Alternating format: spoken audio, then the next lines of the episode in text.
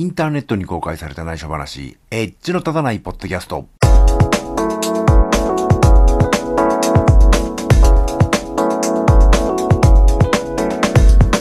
どうも、長野県在住、コンピューターで楽しいことがしたい人、マッチこと町田です。えーと、自転車の話の続きです。あの、この季節は、っていうか、この今年の冬と言いますかね、あの、雪が全然降らなくて、あったかいし、あの、私の勤務先の駐車場は桜がね、木が立ってるんですけど、なんかいくつか咲きましてね、あの、12月に。12月に桜が咲くってどういうことなんだよと思ってたんですけど。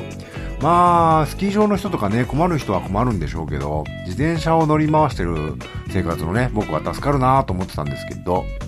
ちょうど先月自転車の話を配信したその日にね、結構雪が降りましてね、その後も割と降ってて、まあ自転車に乗れないんですね。まあ普通、まあこんな長野県に住んでる人なんて、自動車で動いてるわけですけどね。自動車はまあ車道が溶ければいいんでしょうし、まあ、除雪車がドーッとね、雪かいてくれるんですけど、その、自動車が雪かいた、じゃ除雪車が雪かいた後って、あの、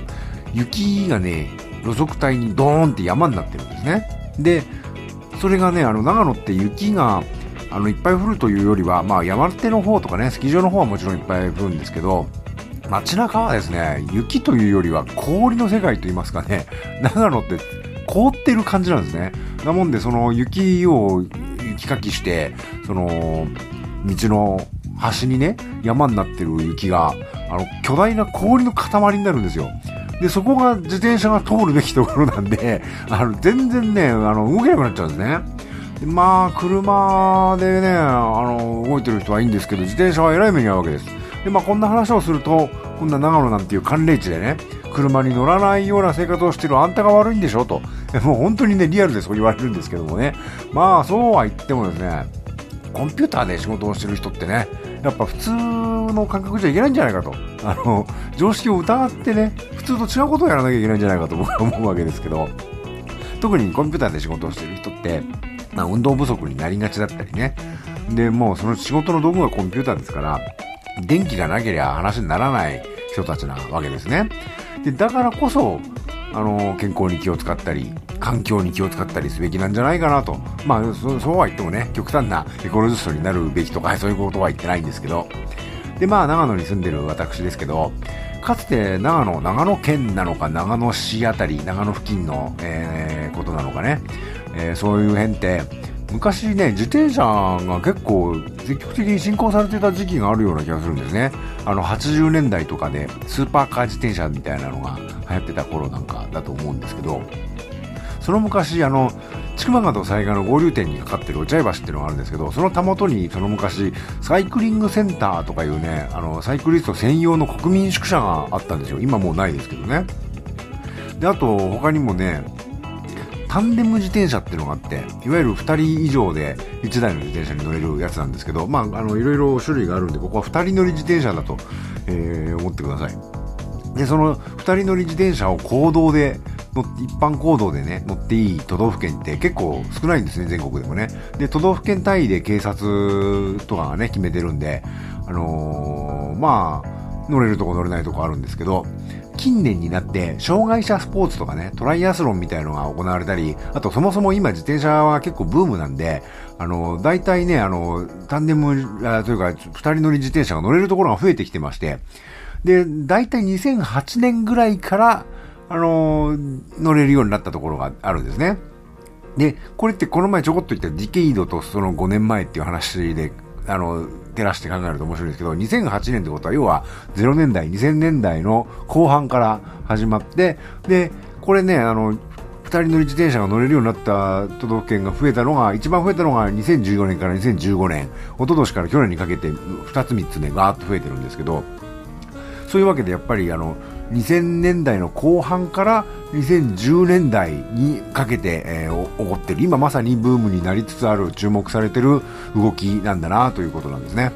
で、そうなんですけど、長野県だけはですね、前世紀と言いますか、あの、前の世紀ね、1978年に一般行動で二人乗り自転車をえー、乗っていいよってことになってるんですね、実は。で、なんでかと言いますと、あのー、長野県は、あの、国内で最も有名なリゾートである軽井沢がありましてね。で、軽井沢の街でよくあの、イメージ的にはあの、恋人同士でね、あの、二人で自転車乗る感じだと思うんですけど、まあそんな感じで、あの、常に軽井沢ではね、二人乗り自転車がよく使われていたので、えー、それを後から追認するという形で、えー、なったようなんですね。で、そういうわけで、あのー、割と長野県と自転車っていうのは縁が深いところではあるんですね。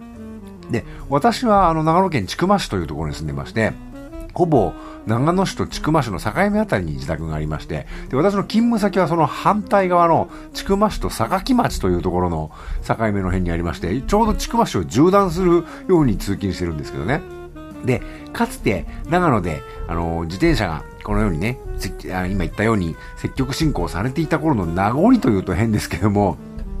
長野市のね、その、かつて国民宿舎があったあたりから、私の住んでる千曲市のあたりを経由して、私の勤務先を経て、さらに榊町を抜けて、その先の、えー、最近のあの、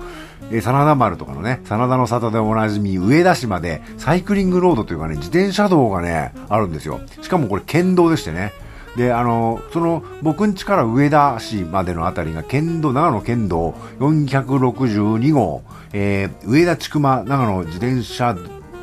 動線というもので23.2キロあるそうです。で、あとそこからね、あの、長野市の方に向かってる道が、これね、どこまで今繋がってるのかよくわかんないんですけど、昔はね、ちょうどその国民宿舎があった辺まであったはずなんですけど、今その辺はね、あの、長野オリンピックの頃になんかえらい改造されちゃいまして、自転車通行帯がなくなっちゃってて、あの、普通に車がしか通られないようになってて、ど、どうなってんだろうなと思うんですけど、でね、この、その部分はどうも長野市サイクリングロードっていうらしいんですけどちょっとねググっても情報が出てこないんですね。で僕もね最後までまだ行ってみたことが最近ないんで今どこまで繋がってるのかよくわかんないですけどね。面白いですよその長野市側の道はねすごい綺麗なんですよ道が。だけど僕ん家の辺りから千曲市に入ると急にガタガタになるんですね。よくある話ではありますけどね行政区が変わるとあの道路の舗装状態が違うっていうね。あのまあ、県長野県道のずなんですけどね。で、人によってはね、今もその長野市方面に行くと須坂まで繋がってるっていう方がね、結構ググると何人かいらっしゃいまして、もうかなり気合の入ったサイクリストの方なんかが そう言ってるんで、あのー、もしかしたらちょっとぐらい車道があっても別にものともしない人たちなのかもしれないけど、ですけどね。で、その人たちが、あの、よく、その、フィットネスの共有、あの、記録の共有サイトなんかで、あの、出してる記録によると、どうも総延長が60キロもあるんじゃないかということらしいんですね。これって今時のサイクリストの聖地である、あの、瀬戸内のしまなみ海道とかとね、匹敵する距離があると思うわけですね。で、まあ、さっきも言いましたけど、正直あの、ね、あの、路面のね、メンテ状態いいとは言い難いところあるんですけど、それでもほぼ信号なしで、自動車もほぼ入ってこない。まあ、たまに、あの、迷い込んでくるフラチのおっさんとかね、あの、地元の農家の方とかは入ってくるんですけど、そういう意味でチャリンコに乗るにはね、かなりいい環境なわけですね。で、私はロードバイクに乗るようになってから、できるだけその道で通勤しているようにしてるんですけども、まあその影響でね、これまで片道通勤が10キロ強だったのが、あの、15キロもかかるようになっちゃいましてね。まあそれにしてもね、それに引き換えても、その、千曲川沿いのね、景色の素晴らしさったらないわけですね。あの山のね、景色の美しさももちろんですしね、川の水面に映る朝日と言いますかね、そうキラキラって光るんですけどね、わ、こんな毎日見ながら通勤するって、すげえ贅沢だなと、まあ思っているんですけど、まあ自然を美しいと思い出したらね、ある程度年食った証拠ですけどね。まあ、長野に住んでてね、まあ、中心南州の方まではよう知りませんけど、あの、北進って言いますかね、北信州に住んでて、千曲川沿いをチャリで走ることの素晴らしさをね、知らずに生きているとしたら、それは大変な損失だろうと思うわけですね。で、素晴らしいことはね、できるだけ毎日やるべきなんですね。田舎に住んでると自動車がなければ生きていけないなんてことをよく言いますけど、まあ全くそうです。おっしゃる通りですけど、でも確かにね、小さいお子さんとかね、お年寄りがいらっしゃるうちは絶対に車がないともう死んでしまいますからね。まあ、じゃあ、そうは言いますけど、とりあえず足腰生きてる自分だけだったらどうなのっていうところはあるわけですね。で、通勤にね、あの、自家用車を使わない方が環境にはいいってのは分かってることじゃないですか。長野県とかだって、あの、マイカー通勤をやめる1週間とかね、あの、ノーマイカーウィークみたいのやってるじゃないですか。だから、それは分かってるけど、分かってるけどやらないわけですよね。じゃあ、でもね、やってみるとそんな大したことじゃないんですよ。やってみればいいんですよ。でね、すぐ目の前に素晴らしい景色があるなら、その景色を見るようにすればいいんですよ。ガタガタ言わずにやればいいんです。毎日やればいいんですよ。あのー、これね、簡単に言うと、タバコをやめるのと、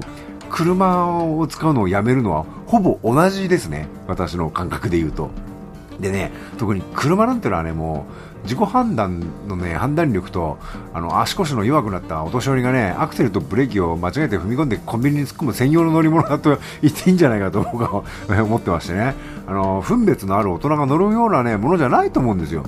もうね、今時あの運転免許制度もね、有名無実と言っていいありさまだと僕は思いましてね、あんなものはね、自動運転になるまで、グーグルとかね、その辺が作ってる自動運転自動車が実用化になるまで、あの、普段から運転を毎日やって鍛えてる人以外はね、あんな野蛮なものは使ってはいけない道具なんじゃないかと 思うわけですけどね。あの、ロンドンでは2012年のオリンピックのちょっと前ぐらいから、あの、都市そのものを改造して自転車専用の街に生まれ変わったっていうのがあるみたいでね、あの、ギズモードジャパンのサイトに自転車の街へ変貌するロンドン、15年間で車は半減、サイクリストは3倍にっていう記事が出てましたね。これあの、配信サイトの方からリンク貼っておきますし、今、iPhone で聞いてる方は、あの、画面をペチってタップしてもらえば、あの、テキストが出てくるようになるはずなんで、そこでからリンク辿ってもらえるようにしておきますんで、ちょっと読んでみてもらえるといいんじゃないかなと思います。で、これがだからロンドンみたいな都市だからね、良くて、で、東京オリンピックやるときにやりますから、今後、あの、2020年に向けて東京の今街も改造してて、じゃあ自転車やろうかなって話もしてますけど、都市だからなのかと。田舎じゃダメなのかと ね、いうのもありますけど、そういうところもね、疑問を持っていくべきだと思うんですね。私だって田舎でそうしてますからね。